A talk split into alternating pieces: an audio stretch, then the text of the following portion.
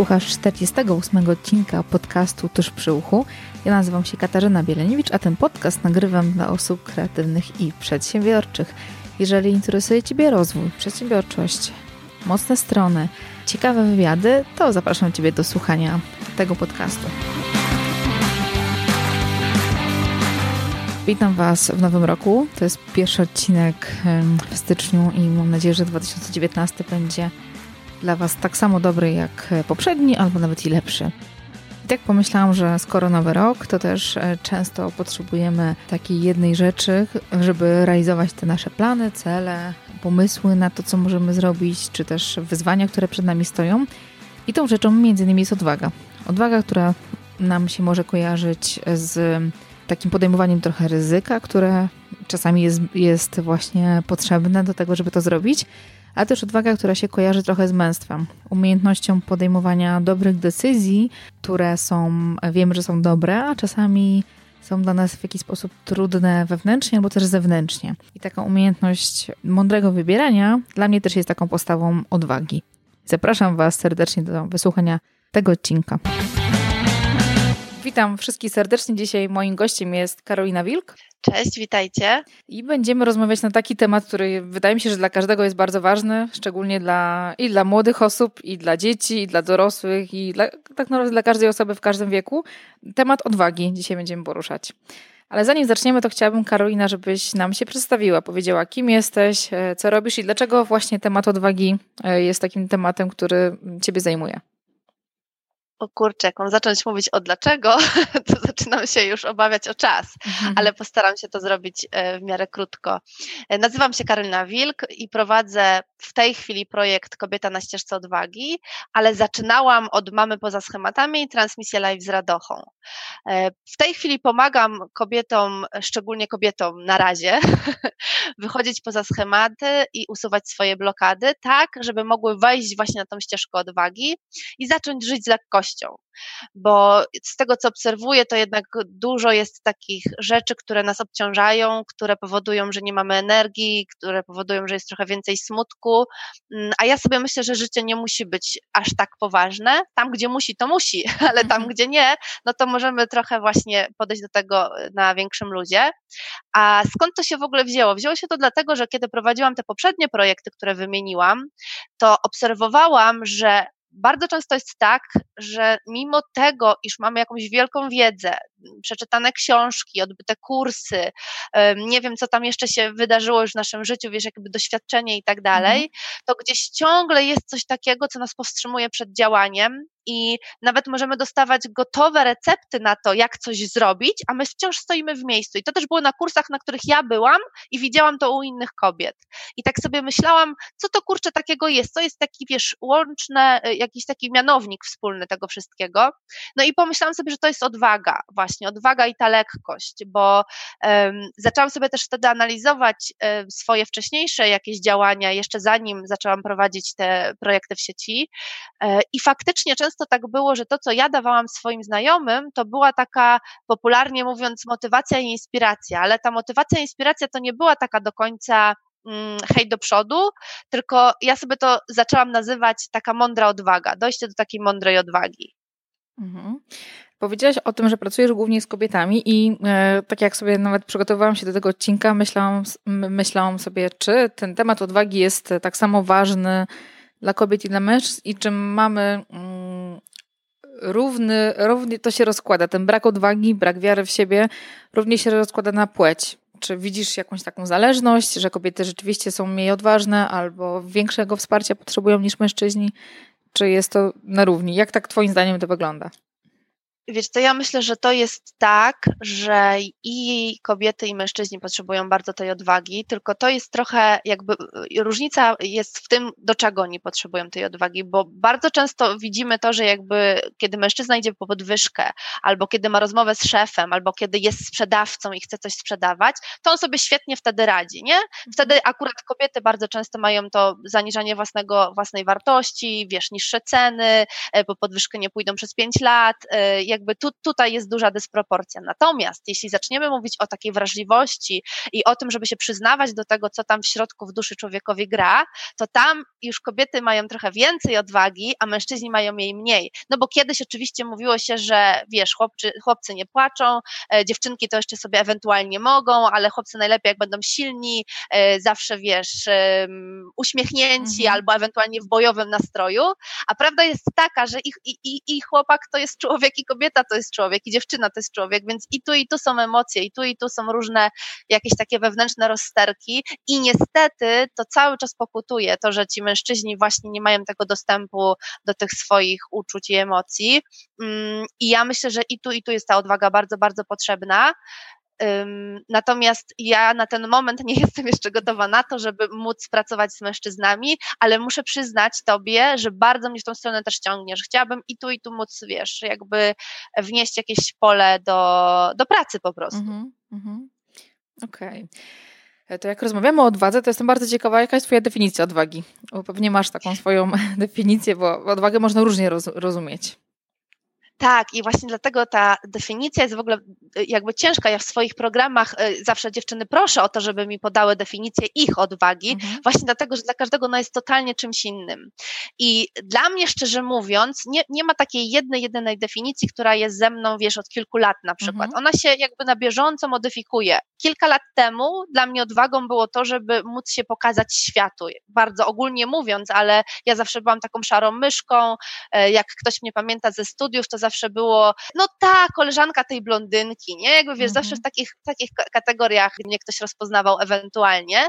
I dlatego ten początek to było dla mnie to, że no w jakiś sposób, no jakby jak zaczną mnie ludzie zauważać, to co? To co wtedy? Zaczną mnie oceniać i tak dalej. Wiesz, tutaj było, było bardzo duże pole do popisu a z każdym jakby rokiem, z każdym miesiącem czasami y, ta odwaga się u mnie zmienia i ta definicja też się zmienia. Dotyczy to po prostu różnych obszarów i chodzi, jeśli chodzi o stosunek do pieniędzy, stosunek do tego, co mówisz klientom, właśnie do tego, jak pracujesz z ludźmi, mm, gdzie się pokazujesz, co możesz zrobić, bo teraz tak, wiesz, wcześniej na przykład odwagą dla mnie było poprowadzenie wyzwania, na które się zapisze tam powiedzmy 100 dziewczyn, ale to będzie online, to będzie w zaciszu mojego domu, nie? A teraz dla mnie odwagą większą jest to, żeby e, wyjść na warsztaty takie jakby na, na, na żywo mhm. i teraz już nie te takie, co tam organizujemy sobie w pięciu, dziesięcioosobowych grupach, ale może zrobić coś większego, nie? Jakby wiesz, jakaś aula na przykład i jakiś wykład czy coś w tym, w tym stylu i ta odwaga dla mnie jest, e, za, za, każdym razem dotyczy czegoś innego, ale tak ogólnie można ją nazwać w taki sposób, że to jest takie wychodzenie ze swojej sfery komfortu, ale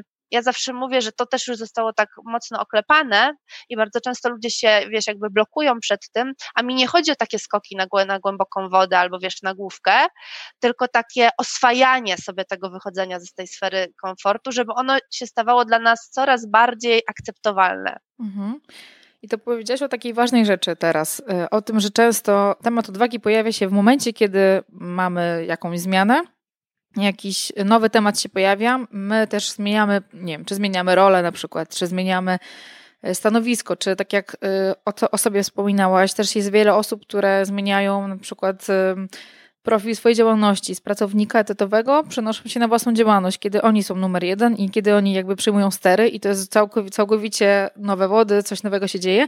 I też nawet jak myślałam sobie o a propos odwagi, mm, to też za jakiś czas będzie, będę nagrywać odcinek a propos wystąpień publicznych i prezentowania e, różnego rodzaju, Czyli temat, który nie tylko dotyczy mówców motywacyjnych, którzy występują na wielkich scenach, tylko też każdego, każdego z nas. Każdy z nas, nawet ty, tak jak wspominałaś o sobie, że też prowadzisz warsztaty i to też są wystąpienia publiczne dla pewnej grupy. I tutaj temat odwagi jest chyba też bardzo ważny, bo wystąpienia publiczne to jest chyba jeden z takich numer jeden chyba tego, czego najbardziej się boimy, tak jak ludzie podają według śmierci jest, tak, jest, są wystąpienia publiczne i to jest jakiś taki bardzo, bardzo stresujący moment.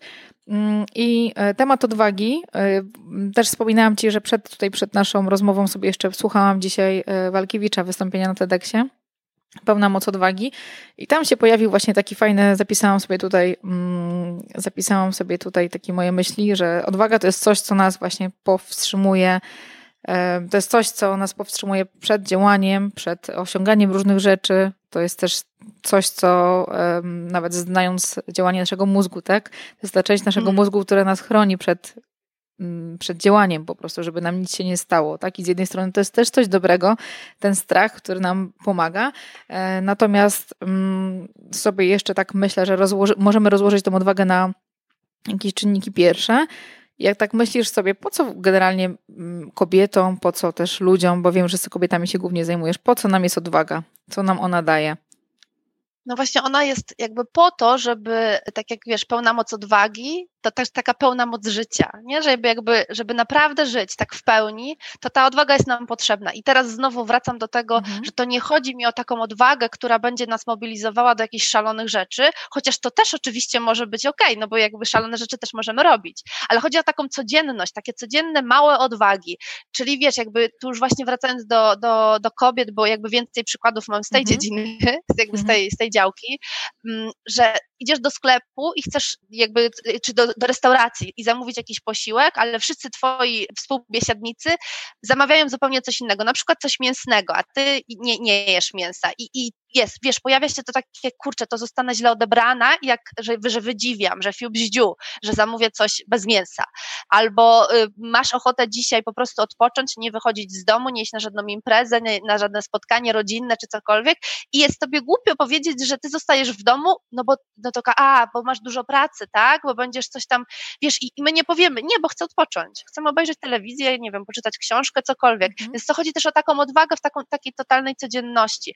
A już mówiąc o takich troszkę większych krokach, czyli tak jak powiedziałaś o zmianie biznesu, o jakby przeformułowaniu być może biznesu, albo no nawet zwykła zmiana pracy, nawet nie chodzi o to, że wiesz, jesteś na etacie i chcesz zacząć swój biznes, ale po prostu zmieniasz swoją pracę, mm, to są już jeszcze większe jakby projekty. Mhm. Ja, y, fajnie, że wspomniałaś Walkiewicza, bo ja go po prostu uwielbiam, jakby u mnie też dużo zmian się zaczęło, y, ja co prawda obejrzałam najpierw Pełna Moc Możliwości, mhm. Y, na TEDxie jego wystąpienie, potem przeczytałam książkę, potem właśnie obejrzałam tą pełna, pełną moc odwagi, a potem kolejną książkę, jakby wiesz, jakby dużo z tego, z tego sobie wzięłam i mnie się bardzo podoba to, co on mówi. Dlatego y, dla mnie jest fajne to, co on mówi, bo on cały czas mówi o tym strachu i o tym lęku, że on jest, że on nie jest osobą, która się super czuje na scenie, e, więc teoretycznie wydawałoby się, że mówcą motywacyjnym, czy tam, wiesz, jakby takim trenerem, mm który występuje na scenie, nie mógłby być, a jest. E, dlatego, że nauczył się z tym strachem żyć. No bo, ten, bo właśnie o to chodzi, że ten strach jest potrzebny. Te lęki są potrzebne, bo one czasami nas chronią, czasami nas naprawdę chronią przed jakimiś zagrożeniami, a czasami to jest po prostu nie jest, nie jest jeszcze dla nas ten e, moment, w którym coś powinniśmy zrobić. Nie? Należy jeszcze poczekać, albo jeszcze coś e, faktycznie się dowiedzieć, albo jeszcze wiesz, jakby mhm. Być jakby w środku się, siebie bardziej zbudować, bo będziemy na przykład narażeni na to, że więcej ludzi będzie mogło nas skrytykować, a my na przykład sobie słabo radzimy z krytyką na mhm. Fajnie, że ten temat Walkiewicza poruszamy, bo on też nawet jako osoba, jak go widzimy z boku, jest osobą, e, nie jest showmanem, nie jest taką osobą wielką, która robi wokół siebie straszny szum. I, mm, i też to, to mi się bardzo podoba w, w tym, co też on mówi i w tym, co my, nam się wydaje, że raz coś zrobimy i potem już będziemy, już będzie nam łatwiej to robić. A tak jak on też mówi, że za każdym razem on się zmierza ze strachem, robiąc coś raz, my mamy takie przekonanie, że to już zniknie i tego nie będzie, a za każdym razem ten strach się pojawia. Cokolwiek robimy, za każdym razem się denerwujemy, czy jak ktoś prowadzi warsztaty, czy jak występuje, czy jak e, nie wiem, nagrywamy coś, tak, może coś się, coś się zadziać negatywnego. I ten strach jest, tak, i to oswajanie ze strachem to jest e, no, coś ciekawego, chociaż też tutaj mm, od razu mi się pojawia mm, taka myśl, że czasami ten strach my sami go tworzymy sobie i czasami sami wyobrażamy sobie e, coś, co ma być, co może być. E, jeżeli ktoś ma bujną wyobraźnię albo też jest e, osobą z jakąś dużą rozwagą, jest w stanie sobie nadbudować taki film, co będzie w przyszłości, co się może wydarzyć i czasami ten brak odwagi się bierze stąd, że sami się straszymy po prostu, nastrasza, straszymy tak. się i sami się mm, nadbudowujemy sobie tą przyszłość, która jest y, czarna, która jest, y, no coś może się negatywnego wydarzyć. Właśnie to budowanie czar tych czarnych scenariuszy to, to dla niektórych jest wręcz ulubione zajęcie. E, czarne scenariusze, e, wiesz, to zamartwianie się, bo, bo na pewno nie wyjdzie, bo na pewno coś tam się wydarzy. I ja często w programach, które prowadziłam, miałam takie zadanie dla dziewczyn na początku, żeby sobie wyobraziły najczarniejszy scenariusz, jaki mógłby się wydarzyć, w związku z tym, co mają teraz zamiar zrobić. Nie, my to jakby, wiesz, zależy, różne rzeczy były przed nimi i bardzo często okazuje się, że jak sobie wyobrazimy ten czarny, ale tak już wiesz, świadomie, czyli nie, że my to mamy jakąś projekcję, bo coś tam mhm. działamy i to jakby się odbywa na autopilocie, ale świadomie zaczynamy sobie to wyobrażać, to najczęściej okazuje się, że to jest aż śmieszne, że to są, jakby wiesz, to aż po prostu rozluźnia, bo, bo to są tak nierealne rzeczy, że no właściwie jakby w ogóle nieprawdopodobne, albo no tak niskie prawdopodobieństwo, że no nie ma szans się właściwie wydarzyć. To jest jedna rzecz, która się wtedy okazuje, a druga rzecz najczęściej się okazuje taka, że okej, okay, uświadomiłam sobie ten strach tak racjonalnie teraz yy, i sobie myślę, mm, jestem w stanie to wziąć na klatę, mhm. że, że jakby dobra, wiem co to może być, ale jak sobie pomyślę o tym w kontekście trzech następnych lat, no to to jednak nie ma żadnego znaczenia. Wiesz, jakby co ja będę wtedy robiła i jaki to będzie miało wydźwięk. Mm, to jest oczywiście jedna grupa, bo jest druga grupa też oczywiście takich strachów, które okazuje się, że są w nas głęboko gdzieś. I, mm, i, I okazuje się, że na przykład, że to nie jest tylko ta blokada tylko przed tym jednym spotkaniem, przed tym warsztatem, czy tam wystąpieniem publicznym, ale to gdzieś tam nam w życiu w ogóle faktycznie przeszkadza. No i tutaj jest temat wtedy do pracy nad tym, mhm. czy przekonaniem, czy e, wiesz, jakimś, jakimś właśnie takim schematem działania. Mhm. Ja ostatnio tak dużo rozmawiam z różnymi ludźmi, dużo um, rozmawiam z ludźmi, którzy w ogóle nie są związani e, czy z biznesem, z pracownikami i z osobami gdzieś w okolicy tutaj, e, plus z mamami młodymi i widzę, że wiesz co, że dla, tak jak sobie obserwuję, że e, chyba w ogóle to, co nas jakby od naszych marzeń, od naszych wizji, od tego, żeby to rzeczywiście było realizowane, przeszkadza nam, to, to jest nasza głowa głównie, nasze przekonania, nasza wiara w to, że mm, coś możemy zrobić albo czegoś nie możemy zrobić. I ja wiem sama po sobie, ile lat mi zajęło dojście e, psychicznie do momentu, w którym jestem, psychicznie do momentu, że niektóre rzeczy są e, dla mnie oczywiste, że niektóre rzeczy sobie bardziej pozwalam, że w niektóre rzeczy bardziej wierzę, niektóre mniej i są rzeczy, które jakby ignoruję, bo wiem, że są i nie są prawdziwe wcale, po prostu są takie, takie mhm. moje przekonania. I widzę, ile mi lat to, ile lat mi to zajęło. I też mm, myśląc sobie nawet pod tym kątem, że mamy równe szanse, tak, mamy równe szanse, ale e, niektórzy mają trochę gorzej, bo muszą więcej popracować nad sobą, więcej popracować nad swoimi mm, przekonaniami, myślami. I, e, i te przekonania to są takim chyba momentem, mm, elementem, który może nas bardzo mocno hamować. Te przekonania i głosy w naszej głowie, które są czy z dzieciństwa, czy od rodziców, czy ze szkoły, czy z sytuacji, które gdzieś tam się kiedyś wydarzyły i bardzo mocno w nas siedzą. Tak, y, jakby po pierwsze wydaje mi się, że każdy się tej odwagi może nauczyć, jakby każdy może, ja, ja, ja lubię mówić, każdy może wejść na ścieżkę odwagi, mhm. E, bo to jest taka ścieżka, która jest do końca życia, nie? Jakby to nie jest tak, że się nauczymy tego raz e, i już zawsze ona będzie, tylko tego się trzeba jakby iść, iść sobie po tej drodze mm, i faktycznie tak jest, że niektórzy mają trochę więcej do przepracowania, ale dlatego ja mówię o mądrej odwadze, dlatego że to nie jest tak, że jeżeli ktoś występuje na scenie, to ja też mam na tej scenie występować, nie? Albo ktoś jeździ, mhm. nie wiem, wyścigowymi samochodami, to to ja też to mam robić. E, ktoś jest prezesem firmy, to ja też mam zostać prezesem. Albo skacze z bungee. Żeby...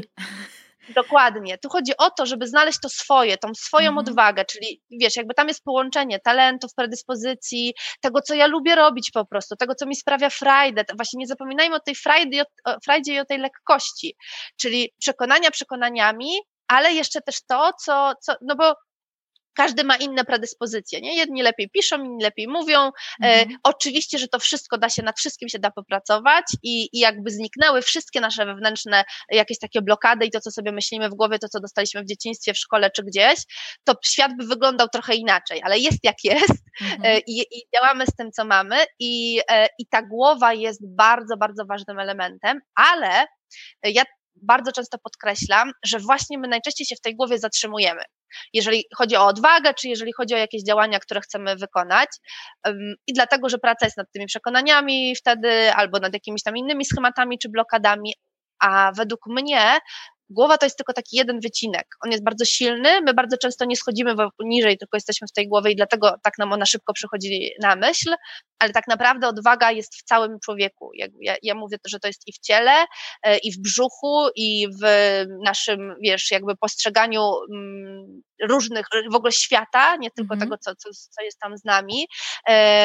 I ma bardzo dużo związku właśnie z tym takim odpuszczaniem, z tą celebracją, z tą zabawą, bo zobacz, jak bardzo często jest tak, że mimo naszych przekonań, mimo jakichś różnych innych rzeczy, my mamy jakieś zadanie do zrobienia i ono jest bardzo trudne dla nas, męczymy się nad nim, ale dopinamy swego, zrobiliśmy to, no już wiesz, niektórzy są z tego zadowoleni, inni mniej, i jest od razu skok w następne zadanie. Nie ma w ogóle tam przestrzeni na to, żeby, żeby może trochę to poanalizować, pocieszyć się, e, wiesz, naprawdę tak sobie odpocząć, e, więc ta odwaga siedzi w każdym naprawdę zakamarku. Mhm. I powiedziałaś o tym pierwszym, o wejściu na ścieżkę odwagi, że można się tego nauczyć. I to jest fajna rzecz, bo można, um, daje dużo nadziei, daje taką um, informację, że to nie jest, y, że jesteś osobą nieśmiałą, to już tak zostaniesz, tylko możesz coś z tym zrobić i możesz w tych obszarach, w których się czujesz dobrze, mm, coś zrobić. I powiedzieć o tym pierwszym kroku, żeby odkryć e, swoje takie cele, swoje marzenia, swoją wizję, swoje talenty, swoje mocne strony, mm, to, e, co jest dla ciebie ważne i który obszar jest dla ciebie ważny i ja sobie też tutaj właśnie zapisałam, że y, przynajmniej tak z mojego punktu widzenia, i ja tak mam, że czasami te rzeczy, które są bardzo trudne, ale, ale to jest jakby w zakresie moich celów, moich marzeń, jest mi dużo łatwiej do tego pójść i to zrobić, bo wiem po co to jest, wiem dlaczego to robię i jestem w stanie wtedy bardzo, widzę, że nie wiem, mam taką strasznie silną mobilizację, energia mi się pojawia ogromna i mimo, że naprawdę to jest strasznie trudne, to jestem w stanie się e, do tego bardzo mocno zmotywować i to zrobić po prostu. Czy jest to właśnie sytuacja jakichś takich celi zawodowych, które miałam, które też były dla mnie mega ogromną rzeczą i ja sobie to porozkładałam na małe części, ale też myśląc o takiej, nie wiem, odwadze społecznej, tak, że coś się dzieje, jakaś sytuacja, I ja czuję wewnętrzną e, taką motywację do tego, żeby coś komuś powiedzieć, zwrócić uwagę, albo żeby, wiesz, coś takiego zrobić, co normalnie pewnie bym, nie wiem, się bała, żeby to powiedzieć takiej osobie, tak? A e, czasami mam taką motywację i po prostu coś robię takiego, moim zdaniem, odważnego, tak? I co by było Bo drugim... To jest mhm. twoje. Tak, bo nie? to jest jakby, moje. Dlatego, że to jest mhm. twoje, bo wiesz, jakby bardzo często jest też tak, akurat teraz e, trwa program o, o tej odwadze e, i e, pierwszy moduł to jest właśnie klucz do odwagi, czyli dokładnie to, o czym ty powiedziałaś. I teraz zobacz, jak często jest pytanie gdzieś tam w dawnych czasach, ktoś nam zadawał, jakie są twoje wartości. No i pierwsze rzeczy, które padały, to była tam rodzina, miłość, przyjaźń, może nie pieniądze, e, chociaż do tych pieniędzy to nie każdy się miał ochotę przyznawać. A ja zawsze mówię, że dojdź do takiego czegoś, co jest tak naprawdę twoje, nie co wypada, żeby było twoimi wartościami tymi pierwszymi. E, I też często mówię, żeby ściągnąć z siebie taki ciężar takiego czegoś raz na całe życie. Czyli jak ja teraz powiem, że e, dla mnie na pierwszym miejscu wcale nie jest miłość, to znaczy, że ja już nigdy tej miłości w życiu nie będę miała. Nie, chodzi tylko o to, co jest na ten moment, nie? Bo ja na mhm. przykład sobie w pewnym momencie zdałam sprawę z tego, że u mnie w tych wartościach na samym początku się pojawił spokój.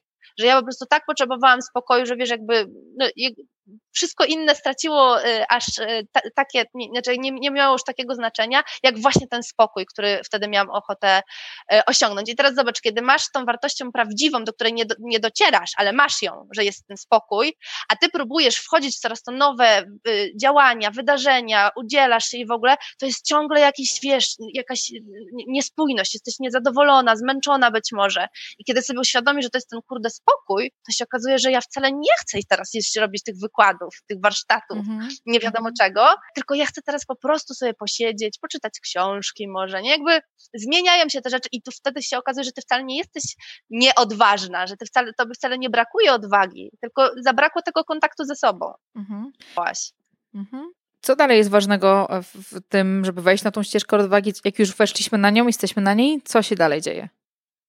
Ja myślę sobie, że tych etapów jest trochę. One niekoniecznie muszą być w takiej kolejności, w jakiej, jakiej ja na przykład przedstawiam. Mhm.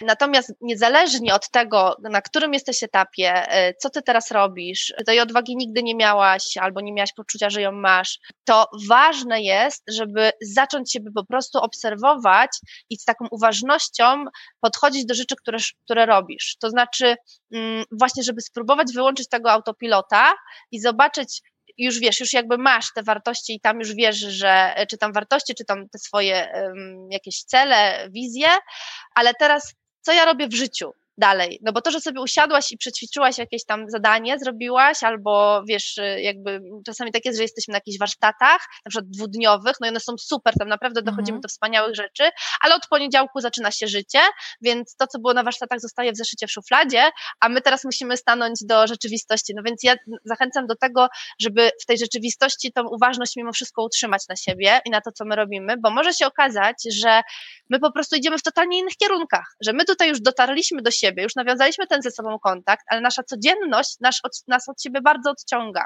I jakby wiesz, celem jest to, żeby po prostu zacząć się zbliżać w tych, e, w tych obszarach. I teraz uwaga, nie chodzi wcale o to, że jeżeli ja sobie na przykład ustaliłam, że dla mnie jest ważna niezależność, e, a jestem w tym momencie na etacie w jakimś, wiesz, jakby dużym zespole i tam naprawdę jest tak, że wiesz, 7 tysięcy szczebli trzeba przejść, ja po prostu jestem zależna od 100 tysięcy innych osób, to ja teraz rzucam tą pracę, bo ja doszłam do niezależności i się rzucam na głęboką wodę, nie? Ja sobie myślę, że można spróbować znaleźć na to inną strategię, czyli jak ja chcę tej niezależności, to być może ja bym mogła zrobić coś w swoim życiu, co by mi tą niezależność dało.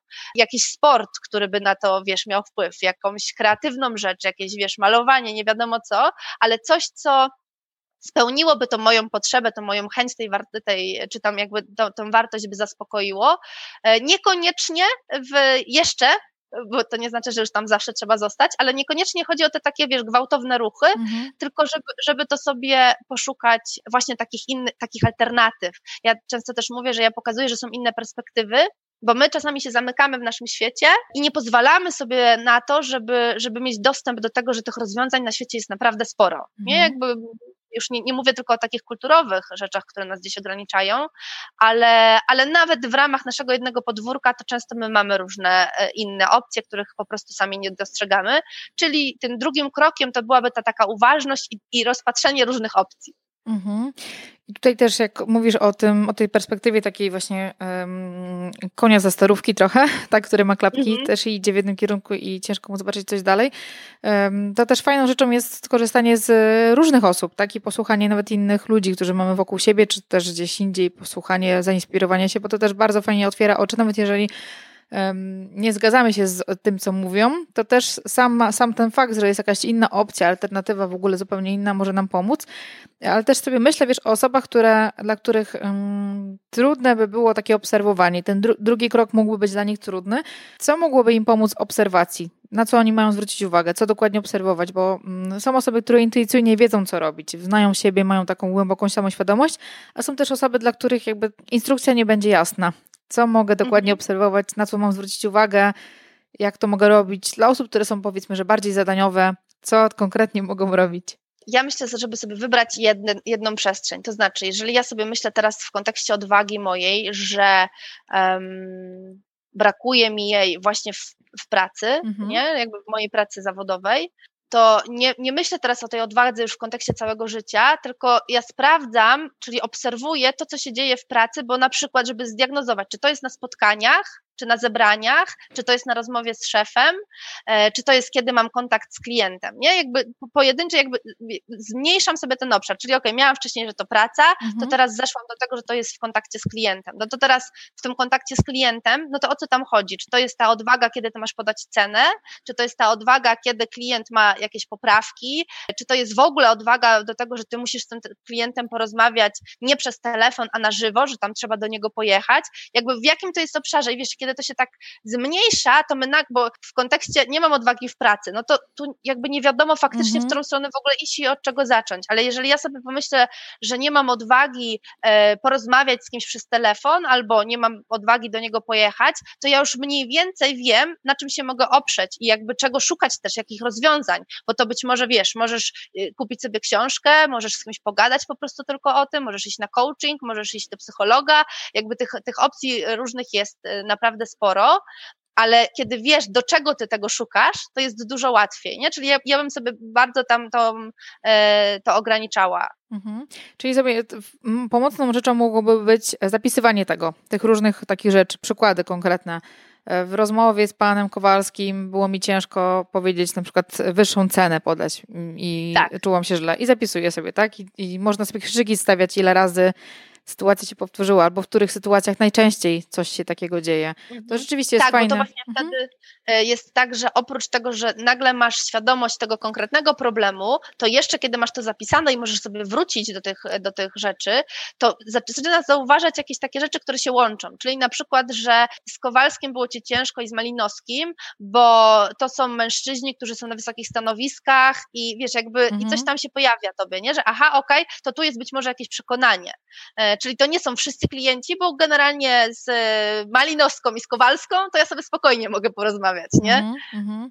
To jest rzeczywiście dużo informacji można z takich obserwacji wyciągnąć i później, jeżeli ktoś rzeczywiście chciałby pracować czy z, e, czy z coachem, czy z psychologiem, czy być może jakąś terapię, czy po prostu porozmawiać ze swoim menedżerem w pracy, bo to nie zawsze mhm. musi być jakiś taki bardzo trudny obszar, ma konkretne przykłady i może do tego się odnieść, e, a czasami, no często jest tak, że my zapominamy, co się dzieje i e, te nasze przykłady są bardzo, bardzo ogólne i ja wiem to na swoim przykładzie, bo od sześciu tygodni pracuj, jesteśmy z mężem na takich zajęciach dla rodziców, mm, ośmiotygodniowym programie i spotykamy się co tydzień i mamy też kartę obserwacji dzieci przez e, codziennie wypełniamy, więc dla mnie to jest mega zaskoczenie, jak mocno można niektóre rzeczy nie widzieć i jak e, konkretne po prostu fakty, e, plusy, minusy, jak tak. to wszystko pokazane jasno na kartce pokazuje, jak jest, jak jest realnie, a nie jak mi się wydaje, bo wiesz, łatwo sobie tak gdybać na zasadzie, a w tamtym tygodniu było tak, a tutaj jest po prostu konkretnie na kartce wszystko podane. I okay. jaka jest magia w tym wszystkim? Mhm. Magia jest taka, że sama ta świadomość czasami działa cuda że jakby wiesz, kiedy ty to robisz właśnie, bo ci się wydaje, albo bo z wszystkimi mam problem, to jesteś inaczej do tego nastawiona. A kiedy zaczynasz zauważać pewną prawidłowość, to nagle jesteś podbudowana, że z wszystkimi innymi sobie radzisz, tylko z tymi dwoma klientami sobie nie za bardzo radzisz, e, ale już się czujesz lepiej niż gdybyś sobie pomyślała, że z nikim sobie nie radzisz. Mhm. I teraz czasami samo to, że jak, jak już wiesz, że zanim do nich zadzwonisz, to ty zaczynasz myśleć o sobie źle, może tobie się uda pomyśleć o sobie dobrze i już to spowoduje, yy, jakby wiesz, nawet nie trzeba nigdzie dalej z tym iść. Czasami jest tak, że samo to, że sobie to uświadomisz, robi bardzo dużą różnicę.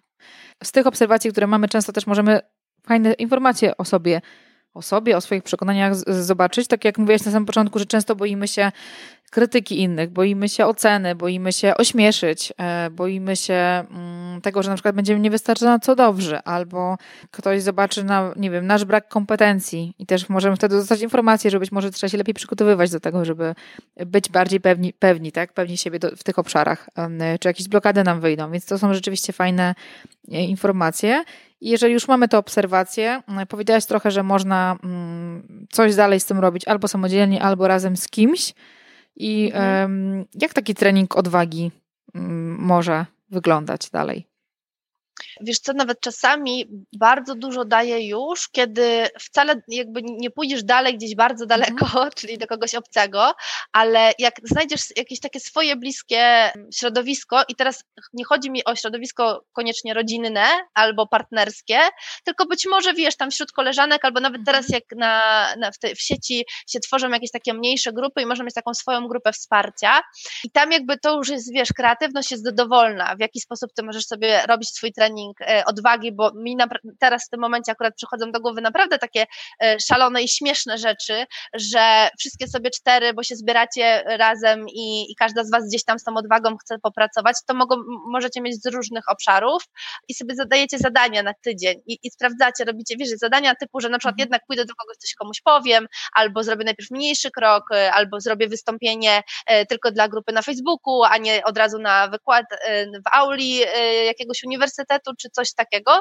Mm, więc można sobie po prostu samemu stawiać zadania, tylko właśnie, żeby nie robić tych zadań od razu, wiesz, poprzeczka high level, bo, no bo, no, no bo wtedy no, siłą rzeczy skrzydła się samemu sobie podcina i okazuje się, że nie daje rady e, i to na pewno nie jest jednak dla mnie, więc chodzi o te malutkie kroczki, nie, że my robimy krok po kroku, krok po kroku, krok po kroku i, i ja właściwie bym najbardziej właśnie w tym upatrywała swojego sukcesu, w takich drobnych, małych zmianach, wiesz, to też zależy od człowieka, bo, bo, na, bo na pewno są ludzie, którym akurat dobrze służy duży, takie trochę rzucenie się na tą głęboką wodę. E, I ja często miałam takie zadanie, na przykład e, u dziewczyn, które wchodziły, kiedy trenowałyśmy transmisję live z Radochą, to kiedy wchodziły w ten, wiesz, jakby w te myśli, że a co inni o mnie pomyślą, a co jak mi się coś tam rozsypie technicznie, mm, a czy lepsza jest środa na live'a, czy wtorek, to ja im mówiłam, zaskocz siebie i zrób to teraz jakby nie szykuj się do tego, nie, nie rób nic wielkiego. I to naprawdę czasami przełamywało wszystko, bo one brały telefon, robiły tego live'a, e, czyli jak wiesz, jakby w odniesieniu na to wszystko inne, no to po prostu robiły to coś bez wielkiej analizy. I okazywało się, że sam ten krok powodował, że tyle rzeczy odpuszczało, że szok. Ale nie dla wszystkich to jest dobra, dobra mhm. droga, nie? Trzeba mhm. jakby, i ten kontakt, znowu wracam do tego kontaktu ze samą sobą. Kiedy my mamy kontakt z samą sobą, to my wiemy, które rozwiązania są dla nas najlepsze. Mhm. E, natomiast jeżeli chodzi już o taki trening, wiesz, odwagi, kiedy to masz gdzieś z kimś, no to pewnie każdy pracuje e, w in, innymi metodami. Mm, ja pracuję w coachingu opartym na potrzebach, czyli ja mocno jestem też osadzona w porozumieniu bez przemocy, bo, bo tam jest właśnie te wartości, te potrzeby nasze, to, to wszystko, co, co, co w nas siedzi, jest ważne i ono jest w centrum. My jakby działamy wokół tego e, i zupełnie inaczej wyglądają sesje indywidualne, a zupełnie inaczej wygląda to wtedy, kiedy, kiedy ja mam na przykład jakieś wystąpienie właśnie live i, i tylko sobie, wiesz, działamy na takich zasadach komentarzy, e, a inaczej, kiedy to jest duży program i, i tam tych obszarów dużo więcej poruszamy. No więc jakby każdy musi sobie wtedy wybrać tą swoją najlepszą ścieżkę. Mhm. I tych ścieżek rzeczywiście jest dużo, tych strategii jakby dalszej pracy, wchodzenia na tą ścieżkę odwagi jest dużo. Można skorzystać z grupy, z grup, które ty tutaj tworzysz. Można pracować samodzielnie, samemu to robić, korzystając z książek, z, mhm. Mm, z wiedzy gdzieś, która jest dostępna w internecie. Można też skorzystać z wsparcia innych osób, różnych, rodziców, e, przyjaciół, e, osób, które e, nie robią tego profesjonalnie, po prostu robią to z życzliwości i Albo naszym... wiesz, ktoś miał podobną sytuację i już mhm. jest dalej o krok, nie? Tak, i korzystanie jakby iść, chodzenie z, po, tak, jak, tak jak chodzimy czasami po śniegu, tak chodzenie po ich śladach jest dużo łatwiej pójść po, mhm. po czyichś śladach niż samemu od nowa wydeptywać, bo nie wiadomo, co tam będzie się działo. Powiedziałeś też o, właśnie o wsparciu osób profesjonalnych. Mm, ale tak myśląc sobie na razie o tych, o, o tych takim wsparciu samodzielnym. Wspomniałaś jeszcze o metodzie małych kroków, tak? Małe kroki są czymś, co nam pomaga te, y, też ten lęk oswoić, bo mm, bardzo duży, nawet można bardzo duży cel rozłożyć na małe, małe kroki i one są zupełnie bardzo proste, tak? I też tutaj w tym wszystkim, o czym rozmawiamy, pojawia się też słowo nawyk. I e, tak, tak mi się wydaje, że można trochę tak podejść do tego, że e, wejście na ścieżkę odwagi, nauczenie się odwagi mm, może się stać takim naszym nawykiem. E, małym nawykiem robienia małych takich rzeczy, które są codziennie nas bardziej przybliżają do tego, żeby być bardziej odważnym. Czy właśnie wyjść do ludzi, odezwać się do jakiejś, odezwać się do jakiejś obcej osoby, której nie znamy, która jest jakby dla nas obca, czy jakieś inne rzeczy w naszych obszarach, które są dla nas bliskie. A druga rzecz, to tak mi się pojawiła tutaj, bo ja też często sobie tak to tłumaczę, że daję sobie czas na coś, tak jak miałam z podcastami zaczynałam podcasty, też miałam ogromny lęk, jak to będzie, bo to już jest coś takiego dużego, e, dużo osób będzie mnie e, być może kiedyś słuchać i to jest coś dużego i sobie stwierdziłam, że okej, okay, daję sobie rok na to, żeby się rozkręcić i ten rok jest takim testem. To nie jest nic takiego dużego, to jest po prostu mm, rok na to, żeby zobaczyć, czy mi się to podoba, czy nie i ja się uczę. I danie sobie, ta, ta, taka świadomość moja w głowie, że to jest po prostu okres mojej nauki, mi już bardzo mocno tą obniżył tą mhm. poprzeczkę, którą sobie postawiłam, więc czasami po prostu uświadomienie sobie, że ja się uczę i mam prawo do popełnienia błędów, bo jestem e, świeża, jestem nową osobą w tym obszarze, jest okej. Okay. to, to jest moja strategia. Tak, e, ja się z nią zgadzam. Zobacz, ty mówisz już od razu z perspektywy działania.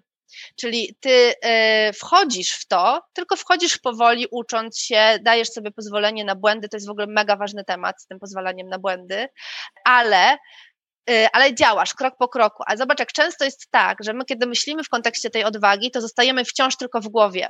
Jakby nic dalej z tym nie robimy, nie? I im dłużej tam siedzimy, tym jest trudniej. I teraz nawet jeżeli jednak zaczynamy działać, to co ty mówisz, ale tą, y, tą, ten bufor sobie przesuwamy z tego roku na dwa lata, potem na trzy lata, to tak naprawdę wyjść później i jakby zrobić coś dalej jest coraz trudniej, więc trzeba mieć tam też znowu tą uważność i obserwację na to, kiedy to nam pomaga i to nam służy, tak jak mówię, że to jest jakby to jest dla ciebie super sposób, a kiedy to zaczyna już przeszkadzać, nie? Bo, bo mhm. czasami tak jest, że ta granica jest taka bardzo, bardzo delikatna.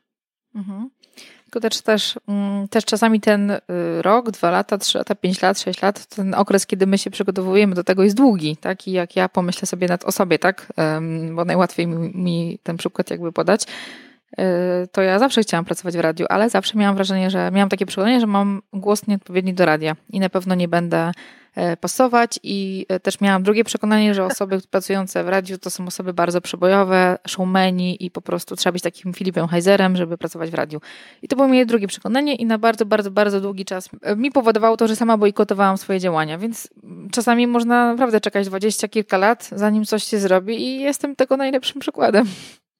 Tak, można czekać bardzo długo i właśnie dlatego powiedziałam, że jakby są czasami momenty, jakby z tymi, na samym początku mówiliśmy o tym, co nas ochrania, nie? Y, że właśnie na coś nie jesteśmy niegotowe jeszcze, po prostu. I jakby nie ma, to nie jest jeszcze nasza droga, nie jest nasza ścieżka, ona będzie dla nas dostępna kiedy indziej, ale znowu, czasami jest tak, że my czekamy na coś bardzo długo, a wcale nie trzeba było nie? Jakby, mhm. nie, można było zrobić coś wcześniej, więc, no ale to znowu, to jest znowu ciągle to takie właśnie zaglądanie tam do siebie i sprawdzanie e, i kiedy to jest coś, co nas blokuje, bo to są właśnie nasze jakieś stare przekonania, schematy, a kiedy nas coś blokuje, dlatego, że właśnie po prostu potrzebujemy dowiedzieć się więcej, e, coś jeszcze sprawdzić, e, mieć jakieś zabezpieczenie na przykład, albo no jakby wiesz, takie strategiczne bardziej działania są potrzebne.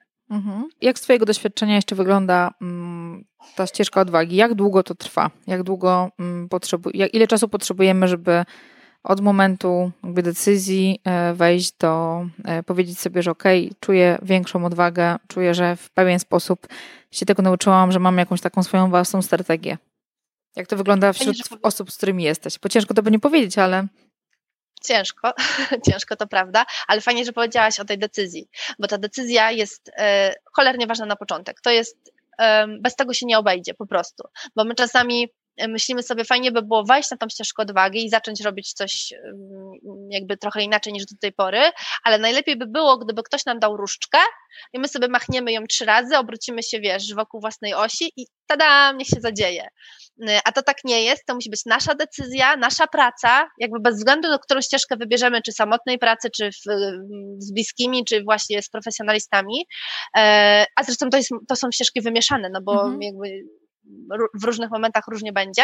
Natomiast ta decyzja jest kluczowa i ja uważam, że wszystko się zmienia od momentu decyzji. Czyli wcale nie trzeba czekać na to dwa lata, zmienia się już, kiedy ty tę decyzję faktycznie świadomie z pełną odpowiedzialnością podejmiesz i z każdym dniem, jak jesteś na tej ścieżce, masz już tą decyzję i zaczynasz działać, już, już się dzieją zmiany. One są czasem bardziej widoczne, czasem są mniej widoczne. Ja też zawsze bardzo y, mocno uczulam i mówię o tym, że to nie jest tak, że kiedy ty wchodzisz na tą ścieżkę odwagi i zaczynasz jakby działać według tego, co sobie tam postanowiłaś, to już teraz jest zawsze tylko y, wszystko szczęśliwe, radosne, y, drzwi są wszędzie dla ciebie otwarte i świat w ogóle jest, czeka na ciebie z otwartymi ramionami. Nie, tam się będą pojawiały dalej zakręty, wiesz, trzeba będzie pójść pod górę, i jakieś trudności, ale, e, ale sam ten moment decyzji już bardzo dużo daje i potem tylko po prostu trzeba mm, te, te różne drogi swoje e, wybierać, mm, żeby jakby ten efekt był coraz większy, tylko że my na co dzień najczęściej go aż tak wcale nie zauważamy. To jest właśnie tak, że ty sobie po takim pół roku powolnego spacerowania po tej ścieżce mhm. odwagi, czasami zrobisz trzy kroki do przodu, ale cztery do tyłu nawet, zauważasz, że między mną z teraz, a mną pół roku temu, to jest tak wielka różnica, że szok. E, dopiero wiesz, jakby po jakimś czasie my to zauważamy. E, ludzie z otoczenia mogą zauważyć to szybciej mhm. niż, niż my czasami, mm, ale, ale ja myślę, że zmiany się dzieją od razu, mhm. że jakby, że to jest naprawdę, że to, jest, to, to ma taką siłę, że mogą się zacząć dziać od razu. Czasami one są, to są mikrozmiany, ale one już są. Sama ta perspektywa, którą sobie dajesz nową, że ty jesteś już na tej ścieżce. Ja mm, dziewczyny zawsze zapraszam do tego, żeby sobie wyobraziły i zrobiły mentalny krok na tą ścieżkę, ale też zrobiły prawdziwy krok, czyli jakby wiesz, zrobić ten fizyczny krok do przodu, że właśnie weszłam na ścieżkę odwagi. Mhm. Czasami widać niektóre rzeczy widać dopiero z perspektywy czasu i potrzeba czasu i tych mikrokroków, takich mini-mini, które są w ogóle niewidoczne codziennie, a po jakimś czasie są widoczne, ale jeżeli ich nie zapisujemy jakoś w jakiś sposób tego nie monitorujemy, nie patrzymy na to, co było wcześniej, nie jakoś nie cieszymy się tymi sukcesami, o których mówiłaś na początku, że warto celebrować różne rzeczy, e, to jest ciężko nam to zauważyć, więc takie zapisywanie w jakiejkolwiek formie, jakikolwiek e, tobie słuchaczu pasuje, czy e, dziennik, czy jakiś habit tracker, czy jeszcze coś innego, warto do tego wracać, bo nawet wiesz co, ja, ja pracowałam e, przez jakiś czas takimi dziennik, dziennikami e, Kamili Rewińskiej i Kamili Kozioł, która też właśnie była moim gościem i ja co tydzień tam jest takie ćwiczenie zapisów, zapisywanie swoich celów. I na przykład mhm. znalazłam moje dzienniki z 2004 roku i sobie spojrzałam, że kurczę, no niektóre rzeczy, te cele, niektóre, większość z nich są zrealizowane już i one były ważne i tak się klarowały, klarowały, klarowały i to też daje takie poczucie, że kurczę, no jestem sprawcza, jeżeli myślę o tym, jeżeli to jest rzeczywiście dla mnie ważne, to jest mój cel, to jest moje marzenie, jakiś taki element mojej wizji życia, to jest dużo, dużo, dużo prościej. E, coś takiego. I ta sprawczość, o której powiedziałaś, mhm. też jest bardzo ważna, że, jak, że jakby ty masz wtedy, bo często sobie myśli, myślą ludzie o sobie, że właśnie się do niczego nie nadają, że są gdzieś tam słabi, a jak sobie zobaczą te małe kroki, które wykonali, a które dały taki wielki efekt, to, to poczucie sprawczości e, znowu, mm, wiesz, otwiera kolejne e, możliwości. Mhm. Jeżeli mają takie fakty, tak jak nawet ten przykład moich tak zajęć dla rodziców, tak? My mamy właśnie mhm. spotkania co tydzień, potem rozmawiamy o tym i ten temat właśnie poczucie sprawczości pod kątem dzieci to jest coś w ogóle mega, że mamy, my mamy poczucie, że to nie jest, wiesz, jeden wielki bałagan i wszyscy e, dzieci robią co chcą z rodzicami, tylko mhm. rzeczywiście to poczucie sprawczości jest fajne, bo widzimy efekty, tak? Poprzez takie właśnie mikrokroki, budowanie jakichś nawyków i, i tak dalej, więc to jest strasznie ważne. Mm, a powiedz mi, czy masz jakieś takie mm, coś, co możesz polecić e, słuchaczom? Książki, wystąpienia, już o Walkiewiczu wspomniałyśmy. Mm, coś, tak. co jest, co, co może być taką inspiracją, czymś ciekawym do poczytania a propos właśnie budowania odwagi, ścieżki odwagi. Y, tego trochę jest, takie rzeczy, które, znaczy dla mnie w ogóle, mhm. jeżeli chodzi o odwagę, to na mnie czasami działają takie rzeczy, które jakby w tytule, ani wydaje się, że w ogóle nic o tej odwadze nie mają. E, bo ja y, jakby mam takie poczucie, że też tą odwagę dodaję właśnie poszerzanie swojej perspektywy. Mhm. I kiedyś przeczytałam książkę Świat równoległy, tylko teraz nie pamiętam, patrzę, czy ja mam tutaj e, Tomek Michniewicz tak, Tomek Michniewicz. Um, ona naprawdę mi bardzo otworzyła głowę, bo tam jakby były, wiesz, różne takie momenty, które e, ktoś w tym momencie, co ja teraz się zastanawiam, czy zrobić tego live'a, albo czy e, napisać takiego maila do moich e, subskrybentów, albo jakby, wiesz, z dziedziny zawodowej, albo czy na przykład powiedzieć znajomym, że dzisiaj nie mam czegoś tam ochoty, a tam ludzie, wiesz, walczą o życie w tym samym momencie mhm. i nagle ja sobie myślę, dobra, to ja to zrobię, przecież to jest zwykła E, zwykła rzecz, to są pierdoły tak naprawdę, mm. nie? Więc takie spojrzenie na, na, na, też jakby z drugiej strony daje bardzo dużo, no ale oczywiście cała Brené Brown i wszystkie jej e, publikacje są, są fantastyczne, e, czy to chodzi o tą naszą wrażliwość, czy wchodzenie na, świet, na ścieżkę odwagi, no czy w ogóle na ten kontakt samego z sobą. Walkiewicz, tak jak już wspomniałyśmy, ale on ma dwie książki, więc warto i do jednej, i do drugiej zajrzeć, ta jedna jest bardzo dawno temu wydana, a jest też taka fajna, ona tam ma właśnie trochę takiego E, takiej lekkości w sobie. Mi osobiście bardzo pomogły książki właśnie na temat e, rodzicielstwa.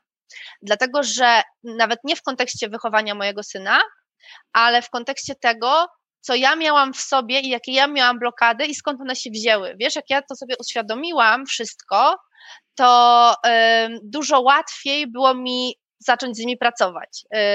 I, I tutaj mam na myśli też wszystkie jakby z porozumienia bez przemocy, ale jest Jul, e, Agnieszka Stein, teraz Selfrek, wspaniała, e, jakby książka może nie jest aż taka fajna, ale ca cała dziedzina. O motyw rodzicielski poruszyłaś i wiesz co, ja nawet nie spodziewałam się, że... Mm, takie moje, myślę, że większość rodziców takie są spostrzeżenia, że to, że mamy dzieci i to, że konfrontujemy się z człowiekiem tak żywym, który jest oddzielnym bytem, ma swoje dobre dni, gorsze dni, ma swoje jakiś charakter i swoje cechy konkretne, e, powoduje, że tak mocno nam daje mm, tą możliwość jakby pracy nad sobą, bo to jest dla mnie taki w ogóle obszar i odkrycia z tego tygodnia z pracy, e, pracy teoretycznie nad dziećmi, a pracy głównie nad sobą.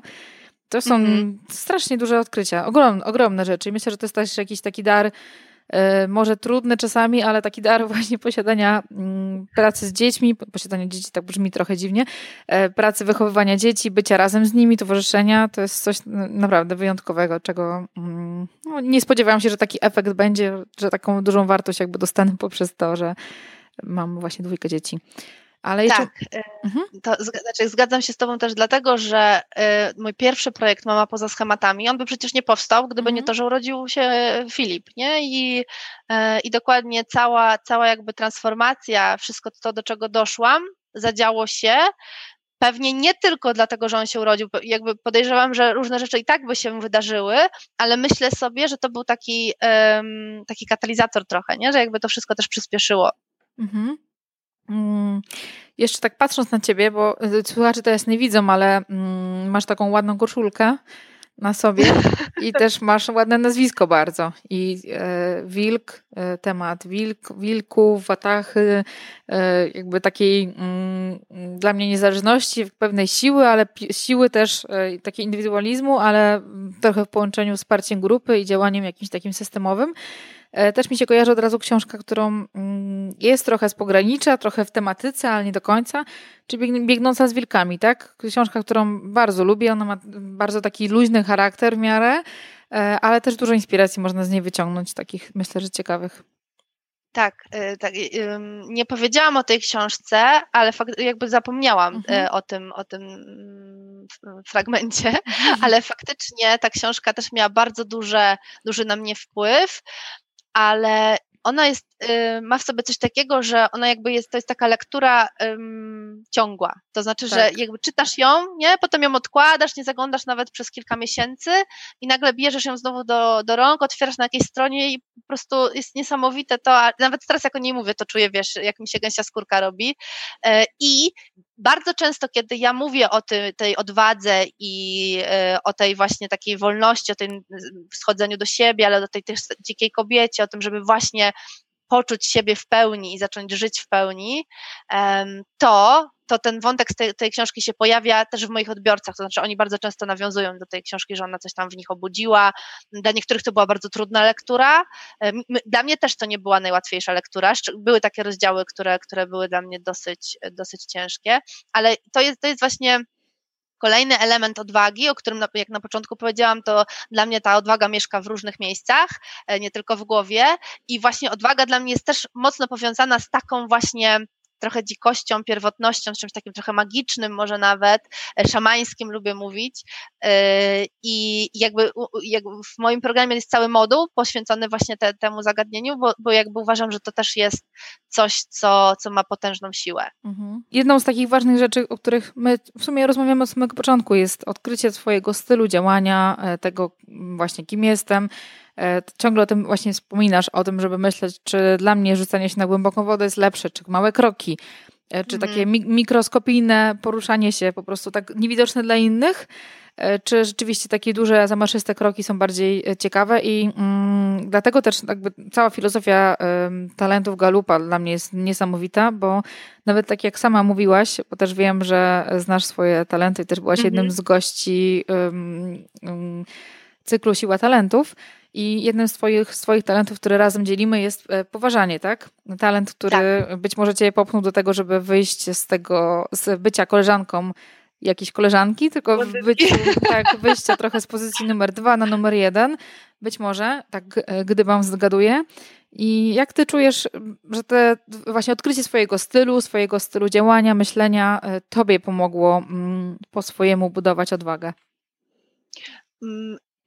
Niesamowicie pomogło. Jakby to jest aż nieopisywalne trochę, dlatego że e, jakby nie tylko to się oczywiście dzieje poprzez te talenty, e, ale gdzieś tam potem dalej praca taka na, na, na, na mhm. jakby zna, znajdywanie tych swoich mm, stylów działania, ale kiedy ja sobie uświadomiłam, jak, ja w ogóle kiedy zrobiłam ten test, i ja zobaczyłam te wyniki, to aż po prostu mi się nie chciało wierzyć, bo ja tak sceptycznie bardzo do tego podchodziłam, muszę przyznać.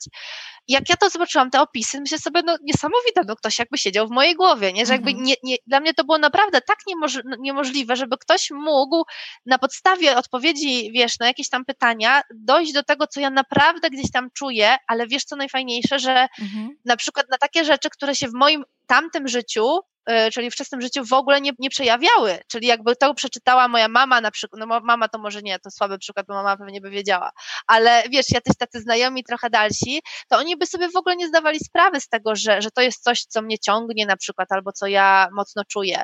Więc to mi dało też taką taką, tak jakby podbudowało mi wiarę w siebie po prostu, mhm. wiesz, że, że ja naprawdę to mam, że to nie jest coś, co ja sobie wymyślam raz po raz, tylko to jest coś, coś co mam. Akurat poważanie to chyba było e, na czwartym albo na piątym miejscu u mnie, i ono mnie trochę zaskoczyło, jak je przeczytałam, ale być może masz rację, być może masz rację, że potem się zadziały te rzeczy, które się zadziały i jestem tutaj w tym miejscu, w którym jestem, dlatego, że też sobie dopuściłam to do siebie, że, że ja mogę mieć też taką, wiesz, yy, też potrzebę po prostu zmieniania świata trochę, mhm. bo to też jakby wynika z tych poprzednich e, moich talentów, ale też jakby bardzo dużo dało mi to, kiedy ja się dowiedziałam o nich, jakie one są, i chyba wtedy y, pamiętam u Dominika Juszczyka, czy to usłyszałam w podcaście, czy być może gdzieś przeczytałam na blogu, było takie zagadnienie o tym, że y, czy ten talent masz dojrzały, czy na, na poziomie niedojrzałym. Ja myślę mhm. sobie, o, co to ciekawe w ogóle, co to jest. I zobaczyłam, że dużo z tych talentów miałam na poziomie niedojrzałym. I jakby to był taki dla mnie sygnał, że wiesz, że jest miejsce, gdzie ja mogę coś, coś trochę zrobić i mieć to jeszcze lepszy do tego dostęp, jeszcze lepiej to wykorzystywać. Także dla mnie to była bardzo duża zmiana, odkrycie tych talentów. Mhm. E, niektórzy z nas mają taką intuicję i są w stanie określić, pokazać palcem, ale niektórych to rzeczywiście jest takie e, po prostu pokazanie jasne palcem. A ja właśnie to, byłam to, zagubiona. To. Mhm. Ja byłam zagubiona w ogóle, naprawdę, ja, to był w takim momencie, e, właśnie gdzieś tam z początku tego, jak się urodził mój syn, ja jeszcze właśnie nie wiedziałam, co ze sobą tak naprawdę zrobić i ja naprawdę się czułam totalnie zagubiona, nie wiedziałam, jakby co ja mogę swojego światu dać, w którą ja w ogóle mogę iść stronę. Nie pamiętałam już rzeczy, które lubiłam, nie czułam, żebym coś umiała robić. Byłam w takim, wiesz, ciemniejszym miejscu i e, zrobienie tego mm, testu pokazało mi, wiesz, drogi, które ja mogę spróbować pójść i sprawdzić. No i dużo się rzeczy łączy dalej, bo następnie sobie zrobiłam jakiś czas temu archetypy finansowe i okazało się, że mam łączniczkę, która wiesz, no, no jakby z, u mnie i, i, i z harmonią, i z tym, że jesteśmy, wiesz, połączeni wszyscy, ma bardzo dużo wspólnego. Potem była marzycielka, y, i to też, też mi się tam fajnie to odwzorowuje i władczyni. I też, y, też to znajduję i odzwierciedlenie w tych talentach Galupa, ale też w tym, co robię dokładnie. Mhm. Nie? Wszystko ma. Um, więc tak jakby człowiek nagle patrzy i sprawdza, że jest na dobrej drodze. Mhm. A archetypy finansowe to jest jakieś badanie online? Y, wiesz co, ja robiłam u Justyny Kwiatkowskiej z mhm. Zadbanej Finansowo ale to jest chyba taki test, który jest też pewnie gdzieś indziej dostępny. Natomiast w ogóle Justynę też jakby polecam w tym kontekście, więc e, spokojnie możemy o niej powiedzieć. Okej, okay, to podaję, podamy ją tutaj w linkach do tak. odcinka. I mam ostatnie pytanie dla Ciebie. Jeżeli mm, ktoś nas słucha i nie czuje takiej, takiego braku odwagi i raczej się czuje jako osoba odważna i czuje, że mhm. ma to w sobie, że jakby ten obszar to nie jest ten, który jest dla, dla niego takim wyzwaniem. I co osoba, która ma w sobie odwagę, ma taką dużą siłę wewnętrzną, może robić dla innych, tak? Jeżeli chciałby, ktoś stwierdził, że kurczę, no rzeczywiście dla kogoś to może być takie trudne, co ja jako osoba bardzo odważna, mm, bardzo silna e, mogę dać innym, w jaki sposób mogę pomagać swoim bliskim, bądź też osobom w swoim zespole na przykład? Dla mnie jakby od razu mam, wiesz, jakby pojawia mi się napis akceptacja. To znaczy, żeby pokazać innym, że ona, że jakby, że akceptuje też tych, którzy tej odwagi jeszcze nie mają, bo, bo czasami ci ludzie są odbierani jako tacy niedostępni, nie? Czy ci, którzy tam idą do przodu i, i robią to, wydaje się, że bez problemu, no to pokazać, że ty jesteś też normalnym człowiekiem, że ty tak samo masz różne dni, niektóre rzeczy faktycznie wychodzą tobie łatwiej, na niektóre rzeczy trzeba było zapracować, ale jesteś normalnym człowiekiem z krwi i z kości, można do ciebie podejść i z tobą pogadać, tak jak na przykład w zespole, można tobie powiedzieć o swoich e, bolączkach, o swoich słabościach, o swoich problemach i ty wspólnie, jakby wspólnie pomożesz wejść temu, temu kogoś, komuś na ścieżkę odwagi, ale też po prostu możesz zaproponować jakieś rozwiązania, bo być może z Twojego doświadczenia będzie Tobie łatwo coś, coś takiego przekazać, mhm. a właśnie ta akceptacja, jakby często właśnie w tym zespole, jak to już, jak podałaś to jako przykład, to, to faktycznie tak jest, że jest jakaś taka osoba czasami, która mocno przoduje i przez to potencjały innych osób są niewykorzystywane, bo one się bardzo wstydzą czegoś, boją się, boją się tej oceny, myślą sobie o sobie źle, bo, bo jakby porównują się do tej, do tej mhm. osoby, która ma tej odwagi więcej. I ja myślę, że rolą takiej osoby jest właśnie mentoringowo pokazywanie, co te osoby mogą zrobić, ale też te bardzo dużo takiej dozy wyrozumiałości i akceptacji dla innych, żeby oni się mogli poczuć trochę jak pod te, tej osoby skrzydłami. Ale ja jeszcze bym tutaj chciała dodać coś mhm. takiego, że mm, jeżeli jesteś kimś, kto, kto jest na tej ścieżce odwagi i się z tym super czuje, to jest świetnie, ale zawsze zachęcam do tego, żeby, żeby na chwilę zamknąć oczy i tak wiesz, w totalnej szczerości sobie odpowiedzieć, czy to jest Twoja odwaga, czy to nie jest coś, co Ciebie wypala, że Ty działasz do przodu, że Ty jakby masz super wyniki, e, super się to wszystko zgadza, ale wieczorem w domu masz ochotę płakać albo się schować pod kocem, bo to jest tak wypalające. Wiesz, żeby tam było tak to wszystko sprawdzone. Mhm sobie jeszcze myślę, co ta osoba mogłaby ciekawego zrobić. Chyba podzielić się tym, tak jak powiedziałaś, ten mentoring jest bardzo ważną rzeczą, żeby podzielić się tą mhm. drogą, bo na pewno każdy też przechodził te, powiedzmy, że te same elementy, tą samą drogę i może ja ogóle, z tego skorzystać. Mhm. Tak, ja mam w ogóle taką teorię, która e, mówi, że historie mają moc, dlatego też Mama Poza Schematami, tam nagrywałam wywiady właśnie z mamami, które brały swoje życie w swoje ręce i jakby wiesz, też tak, żeby pokazać innym mamom, że można znaleźć różne ścieżki. I tutaj bym jakby znowu się do tego odwołała, że kiedy opowiesz o swojej historii albo pokażesz tą, tą drogę, którą, którą przeszedłeś, e, czy przeszłaś, to innym może być łatwiej to przenieść trochę na swoje życie, e, bo jeżeli oni widzą już tylko ten efekt końcowy, no to jakby nie wiedzą, z którego miejsca to się zaczęło. Okej, okay, to myślę, że ten temat odwagi mamy dzisiaj y, mocno poruszony, że myślę, że on fajnie wybrzmiał. Było bardzo kobieco, więc mężczyźni, którzy nas słuchają, a ich jest, y, nie wiem, czy nie, nawet nie przewaga słuchaczy podcastu y, mężczyzn, Myślę, że też dla siebie coś znaleźli i to ostatnie pytanie było trochę dla Was, tak? Bo wiem, że sporo osób, sporo mężczyzn czuje tą właśnie większą odwagę i też często są takim motorem dla swoich kobiet czy dla osób, które są blisko nich. E, więc jakby Was zachęcam też bardzo mocno do tych osób, które się czują silne, żeby też dzielili się tą siłą z innymi, bo niektórzy potrzebują mhm. na niektórych etapach e, właśnie tej siły, a być może Wy też będziecie kiedyś potrzebować takiego wsparcia od kogoś innego i takiej odpowiedzialność społeczna pod kątem bycia odważnym i dzielenia się tym, czy ze swoimi dziećmi, czy z osobami bliskimi jest bardzo, bardzo ważne. To Karolina, na koniec powiedz, gdzie możemy Ciebie znaleźć, gdzie osoby, które jakby poczuły w środku, mm, że chciałyby coś więcej się dowiedzieć, e, gdzie mogą o Tobie się więcej dowiedzieć o tym, co robisz? Zapraszam przede wszystkim na moje listy o odwadze, ale to link podlinkujemy, bo pewnie byłoby go trudno zapamiętać, ale zapraszam też na mój fanpage Kobieta na ścieżce odwagi, tak można mnie odszukać i zresztą na Instagramie i na Facebooku, a strona na szczęście moja jest dość prosta, bo jest właśnie wilkkarolina.pl e, mhm. i na stronie też parę informacji można poszukać. A nie powiedziałeś jeszcze o kanale YouTube swoim, bo ja ciebie z tego kanału głównie kojarzę z wywiadów. Tak? A, no to super. Znaczy, jakby on jest dla mnie taką, takim medium, które jest ciągle takie, wiesz, wygaszone. Co prawda, akurat faktycznie wczoraj trochę go ożywiłam i jakąś taką część e, swojej działki z projektu Mama poza schematami jeszcze tam wrzuciłam, żeby to nie zginęło gdzieś tam w odmentach, ktoś mnie namówił. Natomiast e, jest to ciągle taka przestrzeń dla mnie do, do, do eksplorowania, ale tam to w ogóle łatwo. Można mnie odszukać, bo wystarczy wpisać Karolina Wilk i mhm. powinno się pojawić. I to są bardzo ciekawe wywiady, więc ja zachęcam e, do tej pory pamiętam z Basią Bielaniuk mhm. wywiad, mhm. więc e, zachęcam. Może od tego warto zacząć, od tego wywiadu.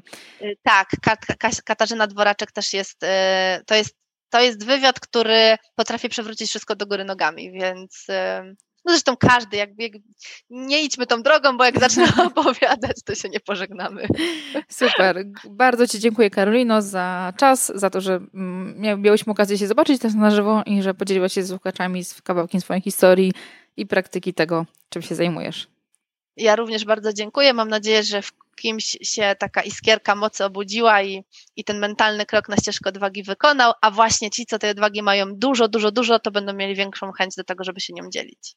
Świetnie, bardzo dziękuję. Ja zapraszam do notatek do tego podcastu. Tam też wszystkie linki, wszystkie wystąpienia, książki, o których mówiłyśmy, wszystko tam będzie dostępne dla Was. Do usłyszenia następnym razem.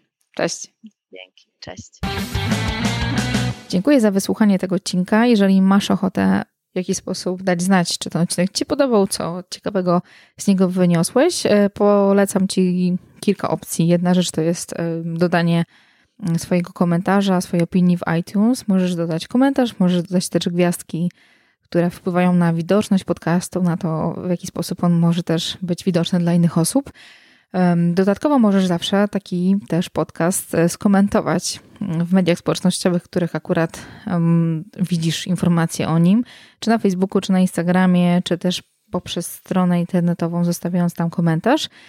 Jeżeli macie ochotę wesprzeć ten podcast w inny sposób, mentalnie bądź też finansowo, to zapraszam do tego, żeby zostać przyjaciółmi tego podcastu, patronami. To zapraszam serdecznie Was do wsparcia na stronie patronite.pl. Wystarczy, że wpiszecie Katarzyna Bielniewicz bądź też tuż przy uchu i tam wyskoczy moje konto. Mm, tam możecie wesprzeć ten podcast e, taką kwotą, która jest dla Was najbardziej dostępna, możliwa.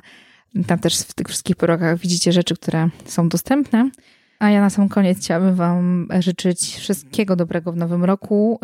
To jest rok, który dla mnie będzie rokiem e, ważnym, e, rokiem, który głównym hashtagiem będzie zdrowie. Zdrowie we wszystkich obszarach, e, w każdym znaczeniu tego słowa i jakby bardzo mocno chciałabym zadbać o siebie w tym roku.